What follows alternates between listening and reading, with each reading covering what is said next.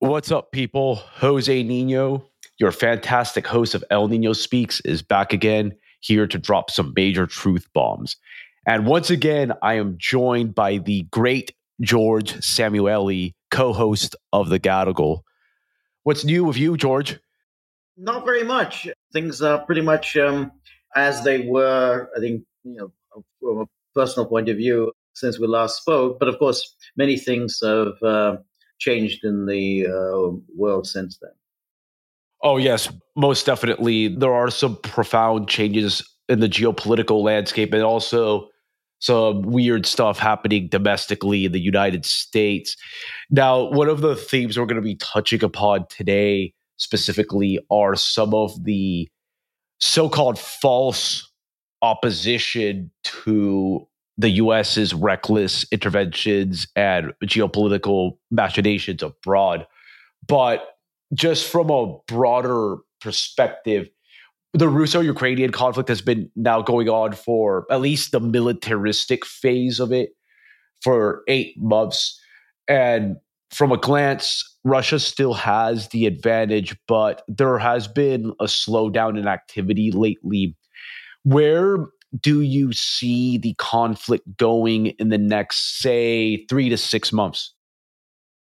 Well, uh, you know, obviously, it's hard to know because I'm not on the distribution list as to um, the Russian uh, commanders. So I'm assuming that at the moment this is the rainy, muddy season. So there's not going to be very much going on for the next month or so. But I would think that uh, towards late November, early December, as the cold weather hits and the ground is frozen, that uh, and the Russian forces will be replenished by the um, the newly mobilized forces, the 300,000 that um, Putin mobilized uh, in September, that uh, Russia will mount a major offensive around about then, late November, early December, and push out the Ukrainian forces from the Donbass.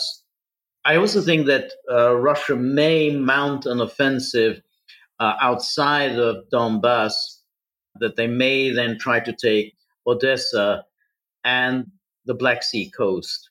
I think that um, Russia is really now playing for keeps. They don't want to do this again in five years' time, in 10 years' time, or 15 years' time. I think they want to be sure, at least for the next 50 years, that they will be secure from another NATO inspired war. So I think that that Russia isn't just going to settle for liberating the Donbass from uh, Ukrainian forces. I think they are going to push for the Black Sea coast because they do think that that is part of historic Russia that was taken away from them by the Bolsheviks, and that Russia has somehow put up with it in the, obviously in the Soviet era, but even in the post-Soviet era. But everything that Ukraine has done, really since 2014, maybe even before, has antagonized Russia so much that they're not really willing to allow Ukraine to continue holding on to Odessa and the Black Sea coast. That's what I figured as well, because by making Ukraine landlocked, it's going to become a de facto basket case slash failed state that's going to be on the EU, UK, and Washington dole. And it probably will like implode. Now, do you believe that Russia may push further into Western Ukraine or will they stop there? Or do you envision a scenario where NATO starts creating like a buffer zone there? Well, I think it depends on whether Ukraine will be willing to settle. It's hard to see how Ukraine can go on fighting a war, suffering the casualties that um, it's suffering. I mean, it just doesn't have the manpower to go on fighting. So it's possible that Ukraine will then try to sue for peace and stick with whatever it has. If it doesn't, if the war continues, then I would imagine Russia could push westward.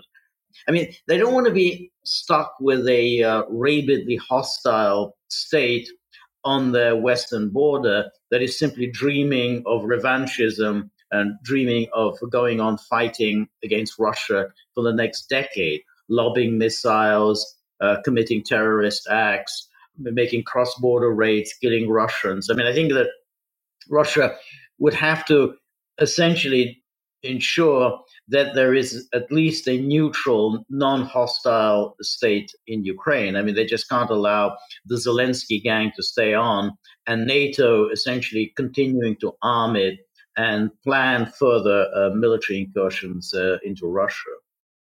Hmm. Yeah, it's, there's definitely a lot of stuff, moving parts here.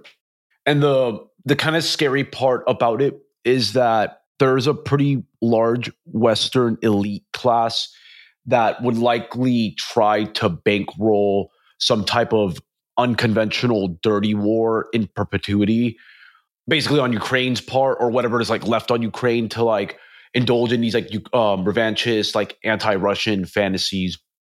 Yeah, I, I think so too, because the Western strategy has been to try to bleed Russia dry I mean, it's never been about Ukraine. They've never given a damn about um, the welfare of Ukrainians. So it's all about trying to do as much damage, cause as much pain, and cause as much exhaustion on Russia as is possible. So obviously, uh, the West and NATO want this war to continue. They're ready just to go on sending arms, sending funds to Ukraine just to keep the war going. The tragedy is that Ukraine is um, led by a leadership that seems happy to go along with this scheme. I mean, they're not really thinking about the welfare of their own people. They just want to continue down this path, which certainly doesn't benefit them, but it does um, benefit um, the West. And so, you know, I think the West will try to continue with this war to the point where it really is literally fighting for Ukraine to the last Ukrainian. I mean, it's that, that it's like yeah, it will really eventually be to the last Ukrainian.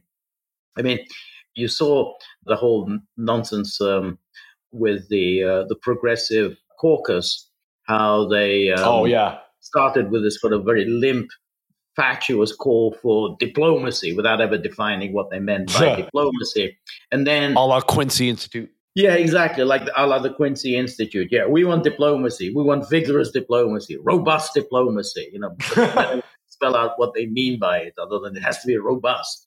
And then so the, the, they called for diplomacy, but immediately they said, "Oh well, well we um, you know, we of course fully support uh, you know Ukraine, and we fully support the, what the administration is doing, sending everything, and including the kitchen sink to Ukraine. We're all for that, but we want to supplement it with some diplomacy. But even that was obviously too much, and they withdrew that request for diplomacy. And then the all of them, you know, there's the Jayapal, Congresswoman Jayapal, she's the head of the Congressional Progressive Caucus, and then of course Jamie Raskin you know, who's famous for the his role in the two impeachments and in the January the 6th committee. And then he pretty much has called for a war to the death against Russia, which is the great Satan of the world, you know, the great reactionary bastion of the world, and that, you know, we should basically go on fighting this holy war against Russia until victory is won. So they started off writing this fatuous letter calling for diplomacy, and now they've ended up calling for a war to the end um, against Russia. So why I'm bringing that up is that that's that's the Congressional Progressive Caucus, but there isn't too much opposition to that. Uh, and that's, I think, what's dangerous that in, in Washington, you know, where where is the group of um, political figures who are going to resist this and who are going to be pushing for a diplomatic settlement or some conclusion to this um, effort. I mean, we obviously can name the few congressmen who do take this position, but they're just a handful. Then none of them is really in a, in a major leadership position, and they don't have the votes. So that's why you say ultimately it's going to go on because that's the way the military, political, media elite wanted to go on. Yeah, all around, it's a pro-war uni party, with the exception of like the fringe America First faction, and and it's likely going to stay that way for some time. I think there is like a generational divide in my view because a lot of like the younger millennials and Zoomers, once they come into age, it's probably those people who will likely change the foreign policy paradigm because what I see on most of the right and the left in the US of, are just like people that are stuck in geopolitical time warps that are of the 20th century. Like for some, it's always 1939. And for others, it's always the Cold War. And once people break through that kind of like mind rot, then you'll see change. Well, that's it. Um, but that's that's where you really have to ask the question: When is that going to change? Yes, you know we, we know about Marjorie Taylor Greene, uh, Congressman Matt Gaetz, and you know various other Republicans, and uh, you know, and they say you know reasonably sensible things. But even from um, the perspective of uh, the right, the conservatives, and I'm not even talking about the neocons and but let's say somebody like Steve Bannon. Now, I heard Steve Bannon's show the other day, uh, and they were talking about um, Putin's um, Valdai speech, and who did he have on? He had all these rabid Russophobes who were, again, of a younger generation. These are these are people who essentially came of age after the Cold War, but they've inherited some of the uh, uh, you know pathological Russophobia from their emigre parents. So I'm thinking of somebody like Boris Epshteyn, who works for Trump. I think he, he left the Soviet Union when he was a small boy. I think it must have been in the late 1980s. Then you have um, there's somebody called um, Matthew Tyrmand, whose father is, I think, Leopold Tyrmand, who was a kind of a Pol- Polish, um, again, absolute hater of Russia. And I think he had some role in um, in the founding of Chronicles of Culture. And then he had um, Dr. Sebastian Gorka, Dr. Sebastian Gorka. Oh, yeah, yeah. Yeah, who's, uh, again, he was born in England. So his parents were from Hungary. They left in 1956. But he, he himself has no living memory of communist Hungary. He never lived in communist Hungary, but he's filled with this um, total hatred for Russia that he obviously imbibed from his parents. So that's Steve Bannon. That's an America Firster. That's a Trumpian. And this is the stuff that he comes up with. And, you know, usual kind of, you know, Putin wants to take over the world and, you know, he, he's throwing down the gauntlet to the West and, and so on. So the, it, it's hard to see where this um, you know sensible, rational perspective will come from. To be honest, I just don't see it. Maybe it'll appear. I mean, I haven't seen any of this from Rand Paul, who yeah withdrew his opposition to Finland and Sweden joining NATO. I mean, that's all he had to do. All he had to do was to vote against that, and he couldn't even bring himself to do that it is rather humorous that the most like rational voices on these issues are just like these anonymous bodybuilding accounts on Twitter, these like reactionary anonymous like accounts that are generally from like the Balkans that make the most sense on the issue, and then like some fringe creators like Nick Fuentes and whatnot who actually like make sense on the issues. But unfortunately, these people are just like totally outside the mainstream and they canceled and not allowed to have like yeah i do think that like in the acceptable america first type of movement that is still very much a movement filled with people that are stuck on cold war priors and really just like neoliberal neo neoconservative priors that's right and um, it's very strange because however much Putin explains, and he's explained this ad nauseum, that the Russia, the Russia that he represents, really has no time for communism. It has no time for the Soviet Union. It has no time for the Bolsheviks. I mean, he constantly criticizes the Bolsheviks, what the Bolsheviks did to Russia, how they essentially betrayed the Russian nation, how they uh, taken away territory from Russia and given it to all the other nationalities for the purpose of trying to win them over to communism. And however much he says that he has really, you know, he has no interest in uh, any revived Soviet Union, they still identify Putin and Russia with the Soviet Union. I mean, how many times are they going to say, "Oh, oh, Putin is KGB, Putin is KGB"? Yeah, I mean, Fox News. KGB in the 1980s. you know, he was a young man. That was that was more than 35 years ago that he was uh, in the KGB. He had been a Yeltsin supporter. He had supported Yeltsin in 1991. He had been Yeltsin's protege. So all that is just ignored. But it goes to well, KGB and Soviet Union is Russia. So you think, at the minimum, somebody like Bannon would see the difference between Russia and the Soviet Union, and particularly when in, in the Valdai speech, but also in many other of his utterances, Putin has identified Russia with kind of conservatism, basically kind of conservative traditional values, the kind that presumably somebody like Bannon would also support. And, yet somehow it's just there's this mental block. You know, you know, you say Russia, they think the Soviet Union, communism, KGB, Lenin, Stalin. I mean, it's just total mindlessness. It's even more ironic you have these type of Reaganite conservatives who share memes and quotes of Alexander Solzhenitsyn when the funny part is that if you read Solzhenitsyn's work in the 90s, he was like very much like anti-NATO and not a big fan of this US like led global imperium trying to transform Russia into just some gigantic shopping mall marked by like massive like degeneracy and other weird lifestyle trends. And that's something that just cracks me up to this day. Like these people have like just like such lack of historical self-awareness.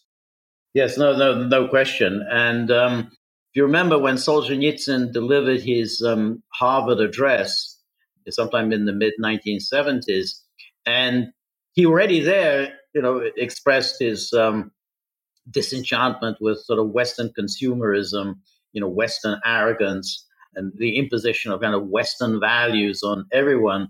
And that was the moment when um, Americans dropped Solzhenitsyn. Up until then, he'd been this icon, you know, heroic figure. Everyone everyone loved him. Oh, he's a great um, foe of uh, the Soviet regime. But when he expressed certain criticism and uh, sort of disenchantment with the United States. That was it. You know, you can't you can't do that. But you're right. Of course, the Reaganite, the remnants of the Reaganites, they still, of course, idolize Solzhenitsyn without realizing, you know, what Solzhenitsyn actually uh, said. And he believed in, uh, you know, in, in Russia. But though they don't, they just don't understand that the Soviet Union was not Russia. Soviet Union was very hostile to Russia. The affirmative action empire. Yeah, I mean, what what was it that Lenin used to Lenin used to talk about? Greater Russian chauvinism. I mean, it's always greater Russian chauvinism, and the Bolsheviks had that attitude that uh, you know that they kind of dis- despise Russia, and that's why they made these um, decisions that they did. Well, first of all, they persecuted the Russian Orthodox Church. They closed down the Orthodox Church, and you, you can't have Russian nationhood without the Orthodox Church. I mean, it's just part of the Russia's national identity. So they closed that down. And then, of course, they took lands inhabited essentially by uh, Russian nationals, Russian speakers, and gave it to others, notably Ukraine. I mean, the Donbass and Odessa and all the Black Sea, all of which had belonged to Russia, they just simply gave it to Ukraine because they were so desperate to have you know Ukraine as this um, Bolshevik bastion. And then, of course, the communists in 1991 did a kind of you know, a last fu to Russia by just dissolving the Soviet Union, leaving millions of Russians uh, living outside their borders and really at the mercy of all sorts of nationalities um, that had been promoted by the Bolsheviks. I mean, the Bolsheviks had created all these states, the republics of the Soviet Union, and had actually promoted these nationalities, these nationalisms, particularly including um, Ukrainian nationalism. So, so you know, Russians were suffered at the Bolsh- hands of the communists, both at, at in 1917 when they seized power, And then finally, when the communists just dissolved, you know, the Soviet Union over kind of a boozy lunch and over kind of essentially a power struggle between Yeltsin and Gorbachev. But, you know, the Russians didn't get a look in. But as far as the Western thinking is concerned, they just still think Russia and the Soviet Union are one and the same, anything but. Oh, and just to add on to the Solzhenitsyn insanity that's like directed against him, I, if I'm not mistaken, he has been like de facto canceled in a lot of French institutions that bear his name because uh, lately, in amidst this whole anti-Russia iconoclasm that's been going on since um, its military incursion to Ukraine.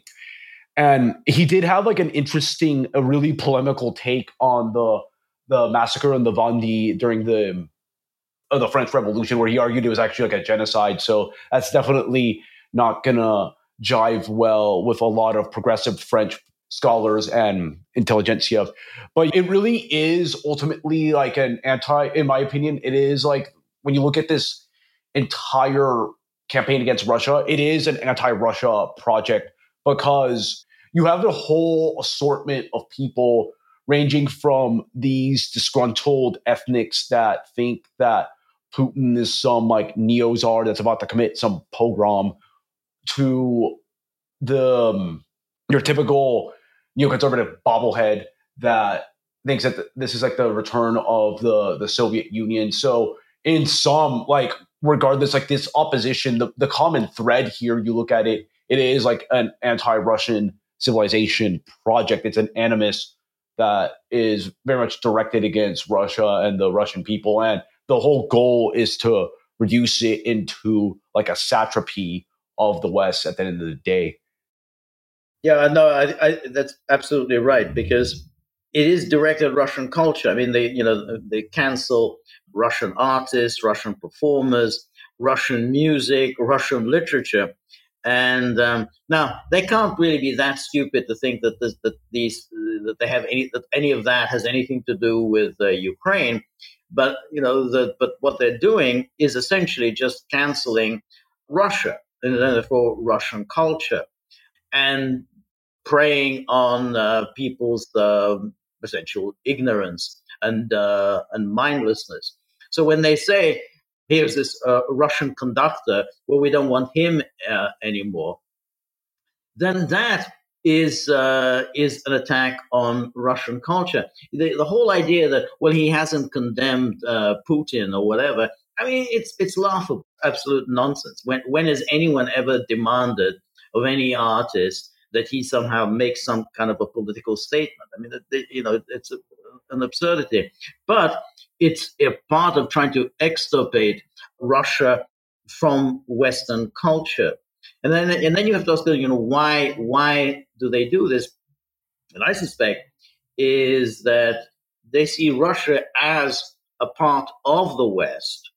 Obviously, it's part of the West, but that it has an alternative model of social uh, organization, of alternative model of governance that might be appealing to the West. So it's like it's a, it's not like if you look at Iran, you know, Iran, you could say, okay, that has conservative social values, conservative mor- morality, and whatever. But they don't, you know, the Western liberals don't care much about Iran because it's sort of Islamist and you know has you know, limited appeal to much of the West. Russia's a different case because Russia has been a part of the West. It's obviously its culture has been a part of the Western culture. Even this, the, the Marxist Leninist ideology, after all, derives from the West. But Russia has the potential of being an alternative and rather attractive model to the West. Because, you know, if you look or think about the, about the Western public, the Western public would regard Russia as part of the Western culture. Dostoevsky, Tolstoy, Tchaikovsky, Mussorgsky. I mean, you go go through it. The you know the great modernist painters. I mean, you know the great scientists. It's all part of uh, the West.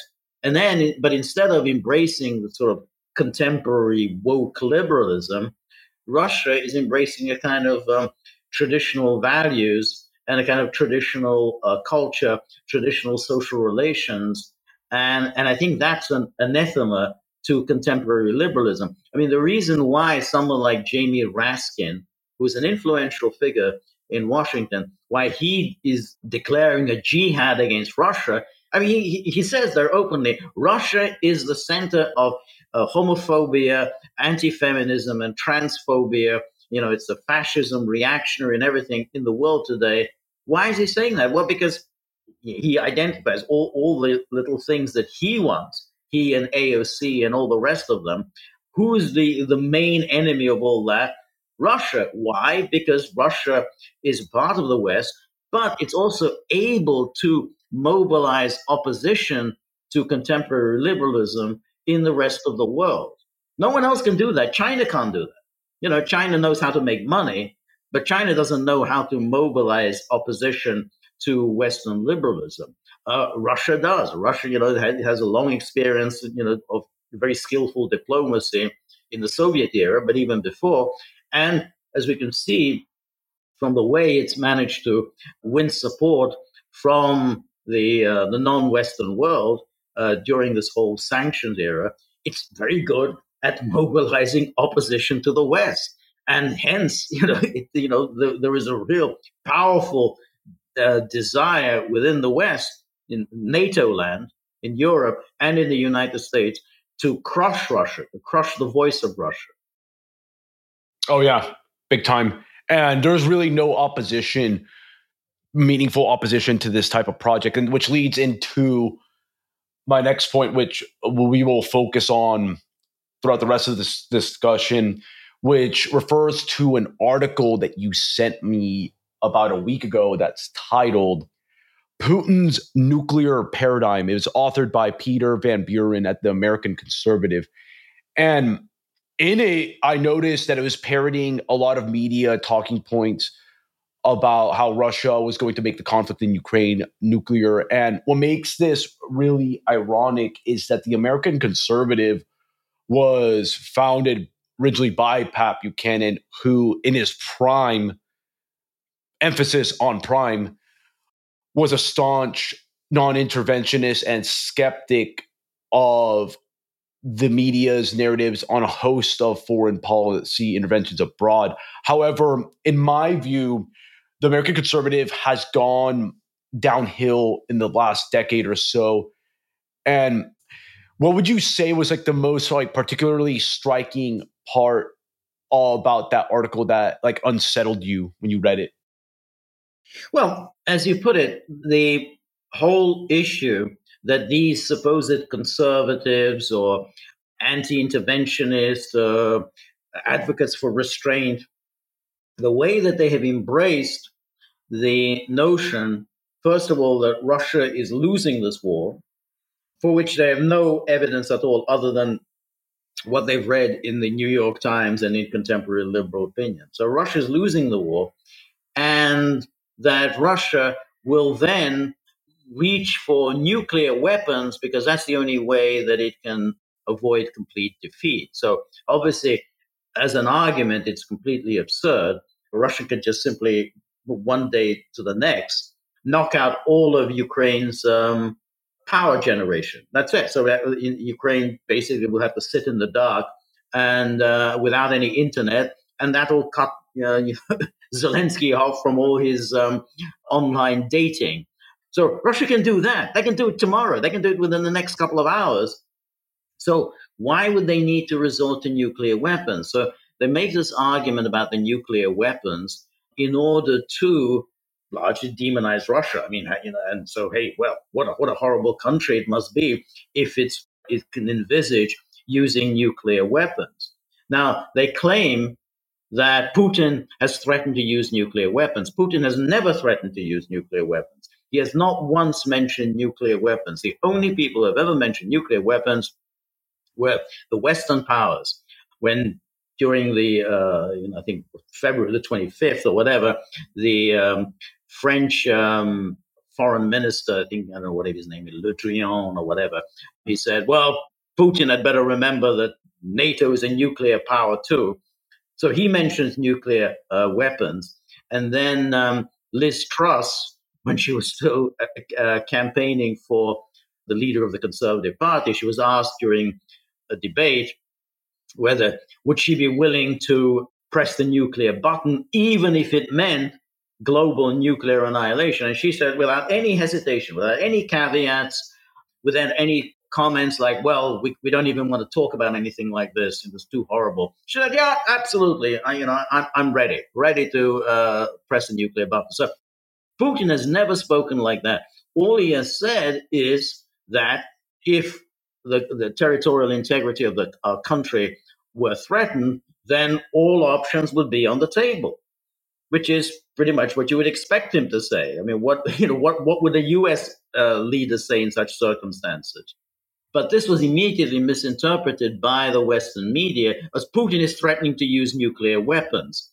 And again, people such as Pat Buchanan, who should know better, have, have just parroted this nonsense. Oh, Putin is threatening to nuclear we- uh, to use nuclear weapons because Putin is losing the war.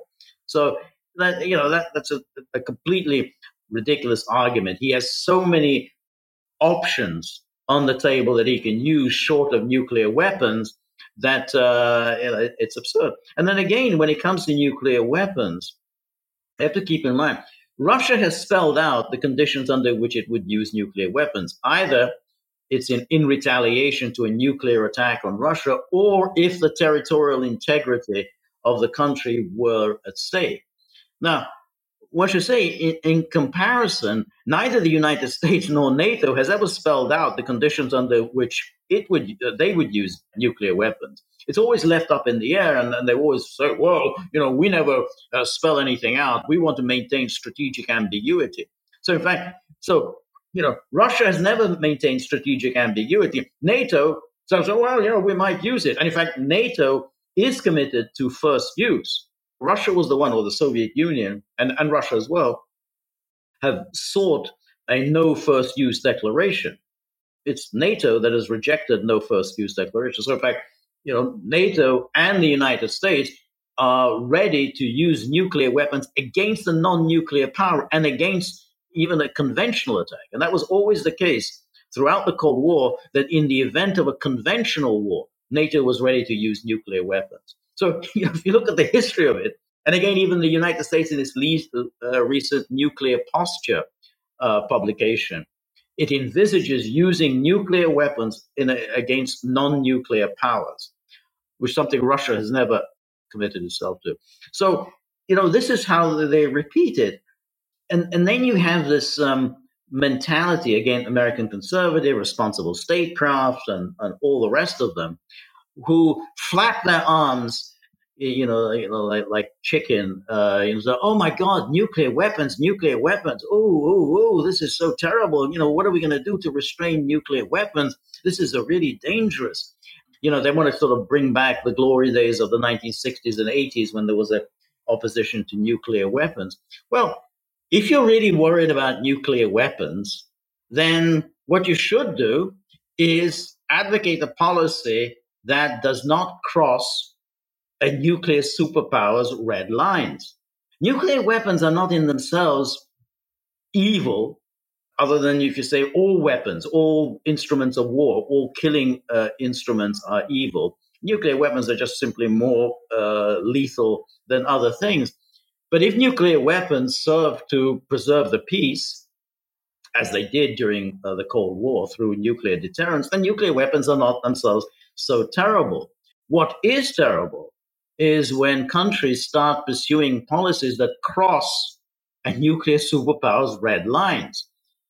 The United States did that by getting involved in Ukraine even before February the 24th by pouring in arms into Ukraine, turning Ukraine into this um, aircraft carrier uh, directed at Russia. And then they continue doing that, continue to uh, arm Ukraine and encouraging Ukraine to try to resolve its problems against uh, with its Russian speakers in its southeast by the use of military means. Something that United States and NATO knew perfectly well would be a red line for Russia. Russia could not allow Ukraine just to conduct an ethnic cleansing campaign against uh, Russian speakers. So that was crossing the red line. And then ever since February the 24th, the United States has been crossing a red line by pouring in all these howitzers and javelins and HIMARS and, and um, uh, Stinger missiles and everything else into uh, Ukraine, which are being used to kill Russians.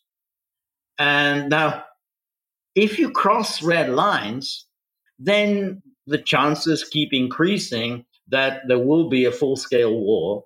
And a full scale war will mean, could, could well mean, the use of nuclear weapons. Now, this should be fairly obvious. But there's no point in just flapping your arms, ooh, ooh, ooh, nuclear weapons, nuclear weapons. The thing to do is to be firm in opposition and say the United States has no business antagonizing and escalating this conflict in Ukraine because of the danger of full scale war and nuclear weapons. But they don't say that. Neither the Republic of Responsible Statecraft, nor the American Conservative, nor antiwar.com, they kind of stick to this position. Well, yeah, it's good to, you know, it was, it was right policy to help uh, Ukraine fight off the horrible, aggressive, invading uh, Russians. So that that was all well and good, and so they support that. Well, if you support that, then you are supporting crossing Russia's red line. If you're supporting crossing Russia's red line, then you are supporting a policy that could well lead to war and nuclear war.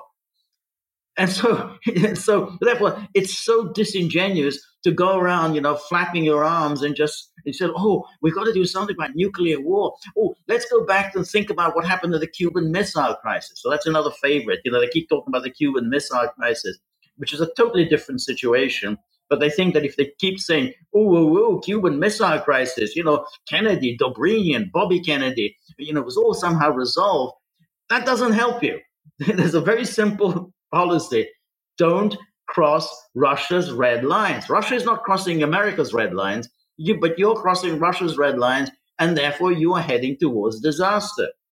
Yeah, I've um noticed too, even in the anti-war and non-interventionist circles, there are some people that are pretty utopian about the issue of nuclear weapons. I've like long said this that that cat's way out of the bag, and there could be cases made that yeah, like there needs to be like restrictions on um these like nuclear arsenals and like any like additions to that and like certain type of like interstate cooperation to make sure that like these things are properly managed. But to like pursue these like really hardcore like disarmament programs i think they actually could be co-opted pretty easily because there's two countries that come to mind that are not giving up their nuclear arsenals no matter what like type of context you're talking about. Those are like the US and Israel. Like, let's be real. Like a lot of these programs of like nuclear disarmament that get promoted by in like the US, they're gonna be done in a way that's like it's gonna be made to to be constructed in a manner that makes sure that the US maintains like an asymmetric like nuclear primacy while the rest of the country become a uh, rest of the planet, I meant to say, becomes like a geopolitical plaything for the US and its loyal allies like Israel or whatever. But yeah, I've like long said like nuclear weapons, like a, nu- a civilian and military nuclear program is what defines like a real nation. And countries that don't have this are like literal like geopolitical geoeconomic playthings for great powers to feast on. No that's uh, that, that's exactly right. And then, again people then misunderstand the issue of arms control. Nuclear arms control didn't abolish nuclear weapons. What all that nuclear arms control did is they expressed the desire of the nuclear superpowers to pursue a policy of detente. In other words, they were they sought to improve relations uh, between uh, each other, and arms control was an expression of this desire to improve relations. They didn't think the result of this, you know, making the world any safer because we're reducing this weapon or that weapon. That's not what mattered. What mattered was that they were sitting down, negotiating, and signing an agreement. And that's what arms control has always been about. It's it's, it's that they, they you know that countries instead of going to war against one another, they're sitting down and negotiating something, signing treaties, and then people feel happy because you know in, instead of look staring at each other as they were in the Cuban Missile Crisis. You know, they look they, they, they might go to war against um, uh, each other. Instead of that, they're sitting there negotiating and signing agreements, and that is has serves the purpose of relaxing tensions. So, but people who make a fetish of arms control and become obsessed by this or that, they just misunderstand what arms control has always been about. It was simply, it's the detente that was important. Arms control was an expression of detente. That's the tough diplomacy they yammer on about, but yeah, right. They, they didn't want to recognize but it. But they make a fetish of this, and then suddenly, oh, arms control. We need arms control. We need arms control. As if somehow that you know arms control in itself has an, an independent existence. It has no independent existence. Arms control is a part of detente. You can't have arms control without detente. And that's that's what it was. The, the big arms control agreements that were signed from the 1960s and 1970s were part of the detente policy and the great improvement of uh, you know U.S. Soviet relations, and that's how that's when you send you sign your agreements. But instead of that, the, you know, a lot of these uh, foreign policy wonks, they just make this fetish of arms control as if in, that in itself is particularly important. It is not. What you need is an, improvement of relations. Once relations between uh, the U.S. and Russia uh, improves, then we'll have arms control. But you can't have arms control without the prior improvement of relations. And when you are antagonizing uh, Russia, when you have you know sending in weaponry that is killing Russians, well, you're not going to have arms control. I mean, you know, oh yeah, we'll, we'll go on killing Russians in Ukraine, and we'll go on blowing up bridges, and we'll go on lobbing uh, drones onto ships in the Sevastopol. Well, we'll, we'll, go, we'll go on doing that, but let's have arms control. Let, let's sit down and talk about nuclear weapons.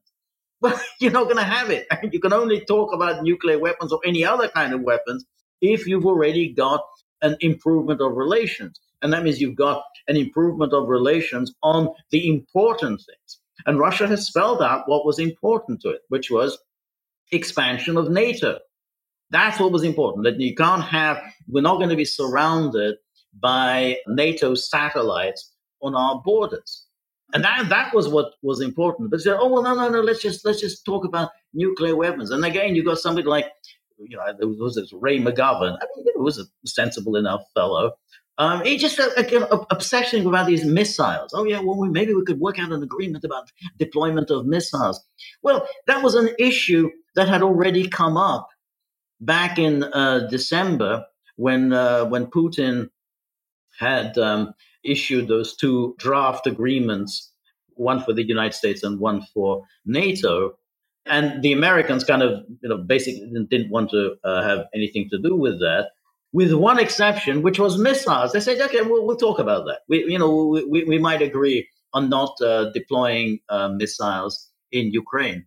And, and Putin and Lavrov both said that that in itself is a peripheral issue for us. The most important issue for us is NATO membership for Ukraine. That's the important one you know, the issue of missiles, you know, is, is a secondary issue. And then, and but still, all these people like McGovern, oh yeah, yeah, well maybe we can work out some kind of an agreement on missiles. No, that train has left the station. So that's what it's it's this kind of living in this um, Cold War mentality and making a fetish of things like arms control and nuclear missiles when that's not. It's obvious that that isn't the main issue here. Yeah, a, there's a lot of like uh, putting the cart before the horse, and some of these people just don't want to recognize that the U.S. is like foreign policy elites, and the decision making that follows their mindset is just like delusional. These people are just ideological fanatics. Uh, they're not even like a proper elite, if you ask me. Now, I've uh, been amused by some of your criticism of like libertarians as well. What about libertarians has irked you with regards to what they say about the Russo Ukrainian conflict? Well, you know, they start off by accepting every part of the narrative yeah. of Russia and Ukraine and then think that they're going to arrive at uh, a con- conclusion favorable to the libertarians. So they're, they're, essentially being very cutesy. But of course, they're being too cute by half. So they say, yeah, yeah, Russia is really evil. Russia did an evil thing invading Ukraine. This was an illegal, an illegal invasion, as if, you know, the world is going to come uh, crashing down because you say it was illegal, illegal. So then they say this, and and then then they say, oh, after after doing all these monstrous things that Russia did, which uh, they say, ah, but look, you know, Russia's failing, Russia's losing. Again, they pick up on the story. Therefore, we can draw the conclusion that we don't really need all this NATO, and in, or at least in any way, uh, the Europeans need to do more for NATO. They need to really uh, spend more on their own defense. And basically, we Americans, you know, we're giving them a free ride. You know, we're, we're um, um, giving them, you know, they're, they're hooked on welfare. You know, basically, it's a welfare check that we're sending to the Europeans. Well, you know, this is an argument that is guaranteed to lose. So they put this forward, this argument, and any neocon, New York Times editorial writer, anyone can knock these arguments out of the ballpark with ease. First of all, if you already accepted that Russia's action was illegal and immoral, then you know you're you're already you can't really draw the conclusion that there's nothing we can do about it and we shouldn't do anything about it. And obviously say, hey, we've got to do something about that. But then if you say that, uh, well, Russia is losing uh, and Ukraine is winning, which is what all these Cato Institute types are saying, then, you know, what are the neocons and what's the New York Times and what's Lloyd Austin and everything going to say in response? Well, they say, yeah, Russia's losing because we did so much for Ukraine. We sent them all these arms. And no thanks to you either, Mr. Cato, Mr. Doug Bandow, Mr. Ted Galen Carpenter, and the rest of them. No thanks to you. We did it. We sent all this armaments to uh, Ukraine, and that is why Russia is losing it. Russia is losing because of us, because of NATO, and not because of you. So NATO's conclusion, and what's Bandow going to say to that? Well, well, you know, yeah. I mean, if he says that this was right to send uh, aid to Ukraine, and that's what they argue, what these libertarians argue is it was right for the United States and for NATO to do everything that it could for uh, Ukraine, then why why stop here? Why not go all the way to victory? So, so uh, for them, so oh well, well, we don't really. Then they think, well, hey, what's going to be what's going to be our argument against that? You know, why not just go on pursuing this, uh, you know, this war against Russia using Ukraine? Ah, then they say Putin, Putin might get desperate. Putin might use nuclear weapons. That's it. That's it. That's that's our argument going to be now. So the libertarians have reached the conclusion that, well, we don't want to go on uh, supplying all these armaments to Ukraine because Putin might get desperate. He might use nuclear weapons. Well, of course, that, that argument is again likely to lose because, and, and this is something that people like Michael McFaul and others keep saying. They say, I don't think Putin's going to use nuclear weapons because, you know, if he tried to do that, the military would rebel against Putin and the military would actually overthrow Putin. And therefore, it's actually quite desirable for us to continue with this war because it might result in the overthrow of Putin. So, this is the, the libertarian argument is guaranteed to lose and the, it, it, you feel that that in the in the end, that's really all they're trying to do. I mean, it's it's like a controlled opposition. You're there. You're, there's a pretense that you're somehow. Oh, I'm offering a critique of uh, U.S. foreign policy. You know, I'm really, I'm really, you know, criticizing what the Biden administration is doing. No, in fact, you're accepting all the premises, accept all the assumptions, and then you think that it's going to uh, help you reach the conclusion favorable to you. No, it's going to reach a conclusion favorable to the neocons and to the interventionists. And which is why none of these people, none of the antiwar.com, Cato, responsible statecraft, all of them, none of them has made the slightest uh, impact uh, at all because essentially it's kind of irrelevant. I mean, it's like they, you know you, they've accepted the premises. Well, if you accept the premises, then you know you will lead to the conclusion that we need to continue with the war. That's what I've gathered as well, looking from afar. It seems to me the only reasonable entity that's talks about this kind of stuff that's on like the ostensive like libertarian or right spectrum is like the Ron Paul Institute. And Daniel McAdams, he's solid, not just on the policy, but also like on the narrative too. He like he really goes into like how like people need to get the narrative right as well because if you don't get the narrative right, no matter how well your policy sounds, it's just so incoherent and ineffective when you message to people.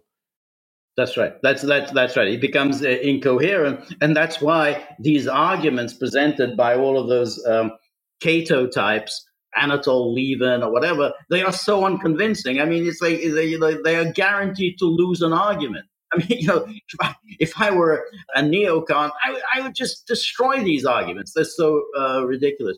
Another nice one is the the type of person who then invokes the Constitution. The Constitution. Oh yes, Congress must declare war. That's it. We must go to Congress and have Congress declare war because it is in Article One of the Constitution. And so there's this, but right from the beginning of you know U.S. history, presidents have had a great deal of leeway in waging war.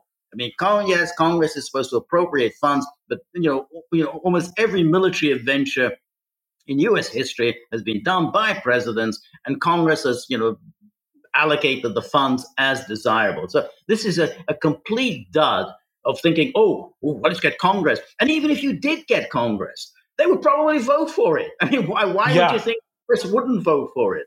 Uh, but of course, Congress doesn't really want to do it because they're, they're you know, generally a very cowardly bunch. But for political reasons, they don't want to put their name down on something that might blow up in their faces. But the whole idea that you think that somehow the great savior of, uh, of, of our country would be if Congress gets a vote on whether we want to go to war with Russia. Yes, let's give it to Congress. I mean, it's a total uh, joke. And then we have the War Powers Act. Let's invoke the War Powers Act. I mean, the War Powers Act has been on the books for 50 years, never been invoked uh, uh, at all. And, um, and you know, it's, it's again guaranteed to uh, get you, not to get you anywhere, because of course, you know, the, the people in Congress, they know perfectly well that whichever way the war uh, ultimately goes, they're going to lie about it. They, they, you know, if they basically, if it goes south and ends in disaster, they're going to pretend that they were always against it. I mean, like you know, if you remember when Joe Biden in the um, the 2012 uh, presidential campaign, when he had that vice presidential debate with um, Paul Ryan, he actually said, "Oh yeah, yeah, I was uh, I was opposed to the Iraq War." I mean, total lie, and uh, because you know, anyone with any, you know, the slightest uh, uh, memory will remember that Biden was a fervent advocate for the war uh, in Iraq. But by 2012, he was able to uh, lie um, about having been um, against it. Uh, and that's what it is. It's like everyone pretended to be against Vietnam. Everyone had been for Vietnam. For years, they supported the Vietnam War. Then, when, of course, when it, uh, everything went south, then everyone pretended they were they'd always been against it. That's what Congress does. Uh, so the idea that these are the people who are going to save us, just give it go, let's go to Congress. Maybe they will they will vote and say no, no war with uh, Russia. Yeah, yeah, some of this stuff is so delusional because like the US is already like in a post-national, post-constitutional order to begin with. And as you mentioned before, it's a it's a monolithic uniparty. Even if you go through this whole formal procedure, like the vote will be like a, a super majority in favor of prosecuting this stupid conflict, which is not a question of procedure. It's a question of like the composition of this ruling class that we have, which is parasitic and also consumed by an ideological fixation against Russia. So yeah, you're not fixing it by sticking to the Constitution. You're fixing it by like undermining the NGO industrial complex that pushes these policies and like the media and then the politicians and all of that. But like uh, thinking that just by like following the Constitution, is going to be like the the silver bullet is like the height of naivete, and it's like something to be expected that come from like DC right wing circles. Right, you know, like some Rand Paul. You know, can't I, you know can't wait for Rand Paul to weigh in with uh, you know the Constitution. You know, Congress must have the uh, the last Yeah, I mean, that's right. It, it, never happens, and it and it's guaranteed never to happen because Congress doesn't want to have uh, the last say in it, and they're going to find ways to uh, avoid it. And even then, it's very dubious, really, what the Constitution actually says, because you know you can read the Constitution in, in all sorts of ways as to who, who really has the say on when it comes to war, you know, Congress or the president. So it's a totally pointless argument. But you know, as I say, I think it's, it's with these people; they're all too clever by half. You know, they're very, always very cutesy and think that they're going to win the argument by being uh, really cute. Well, they're not, and that's why they, they haven't been. And um, and, and that's why these people like Buchanan and, and the rest of them who think that, well, if they, they accept all, all of the premises of, uh, of the people who normally they have no time for. I mean, it's like, you know, you think Pat Buchanan, who says all this stuff about, oh, Russians are in rout, you know, Russians are fleeing, you know, you know Putin has been defeated, Putin has been humiliated, Putin may not survive. And you, you ask, well, where's Pat Buchanan getting all this from? Well, he's getting it from the New York Times. Well, why is Pat Buchanan accepting a narrative from the New York Times? I mean, he didn't accept it over Iraq. If you believe that the New York Times were lying about Iraq, if you think the New York Times is uh, lying about um, Syria or Libya, then why do you accept think that the New York Times is telling the truth about Russia? But again, he thinks that oh well if he, he, you know he can get some argument like well yeah but but Putin in his desperate uh, you know mode that you know because he's trying to save his regime he might use nuclear weapons. So we, we, we need to we need to tamp it down because we, we don't want Putin to uh, let off nuclear weapons. That is a, a weak silly ridiculous argument. And the extraordinary thing is why the libertarians think that they're going to win an argument by thinking that being getting terrified, you know, trying to do this fear porn that somehow at any moment Putin's going to uh, release nuclear weapons. But that's how they want to do it, and that's why I think it, it's just laughable. I mean, I you know I, I look through these websites, these antiwar.com every day, and I, and I just you know find more and more this you know, this is just utter nonsense. I mean, it, it's just intellectually worthless. I mean, you mentioned Daniel McAdams. I think he's good. I think Doug Macgregor is good. But the rest, I, I, it's just an embarrassment. I also suspect that Douglas Macgregor, when he is posting on American Conservative, that there's probably some very liberal editing to some of his work to conform with that magazine's like standards. And I wouldn't be shocked also if his drafts were like much more hardcore and they were like edited profusely to say the least. Yeah, I think so too. I, I, think he wrote somewhere something like this recently about Congress. Congress, you know, I think it was when he was criticizing Petraeus' idea of a coalition of the willing uh, to go to war against Russia, and he rightly criticized it. But then he kind of brought up this Congress. You know, Congress should step in. You know, this like you know, yes, Congress should do this. So anytime you know they say should happen, this should be done. Yeah, a lot of things should be done, that doesn't mean that they are going to be done or there's any prospect of it's being done. So I kind of agree with you. It, it seemed very strange for Macgregor talking about should should happen. Yeah, he doesn't talk like that. Yeah. I'd even suspect too. I've had like some people, and this is um total speculation. Um, I don't necessarily agree with them. Some people even said with regards to Buchanan, um, if you compare his like writings before to now, there's like a clear trend that he's probably he probably has a ghostwriter that's likely like a Gen X or like millennial that's very much like imbibing a lot of this nonsense. But who knows? I mean, he's definitely up there in age too. But yeah, there's like some stuff that I know having written in various outlets, there's a lot of politics behind the scenes about um, what content is accepted. And if it is accepted, it gets tailor made for a specific donor class that is done by regurgitating certain talking points.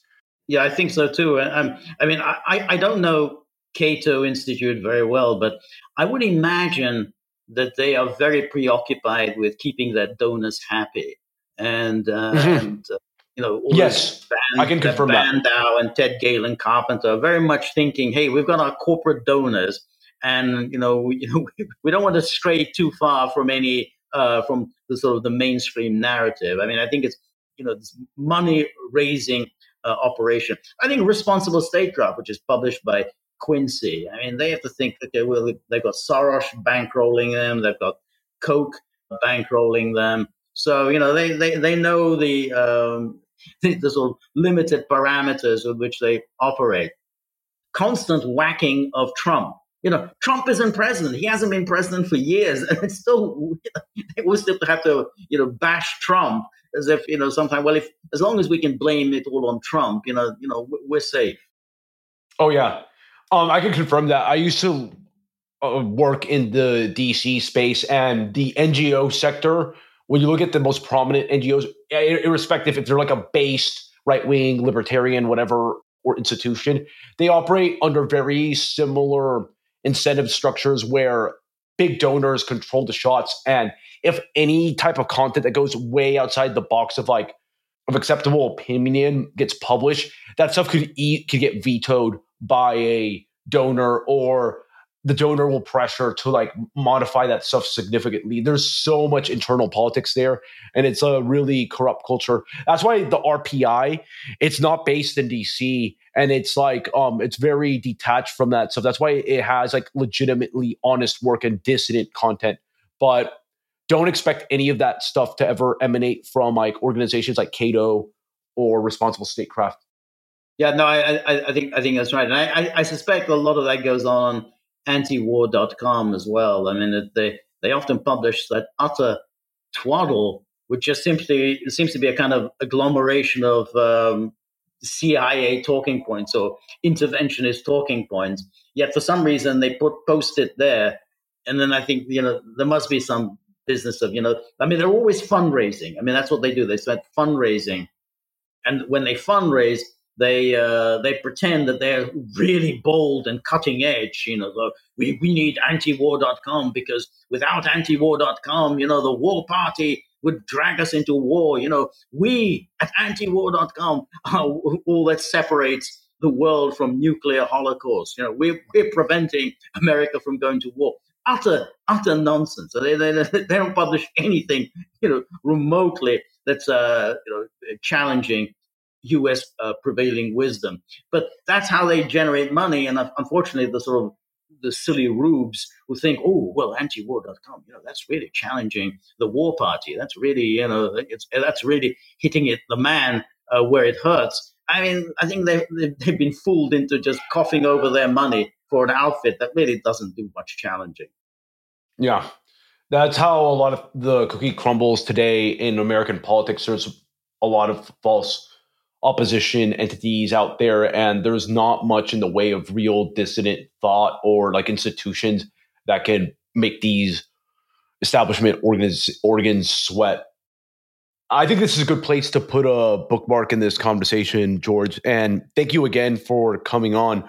Where can my listeners keep up with your latest work? Right, um, I mean, you can see me on um, Twitter under my name, George Szamuely. I have a Substack, also George Szamuely, and of course there is the Gaggle.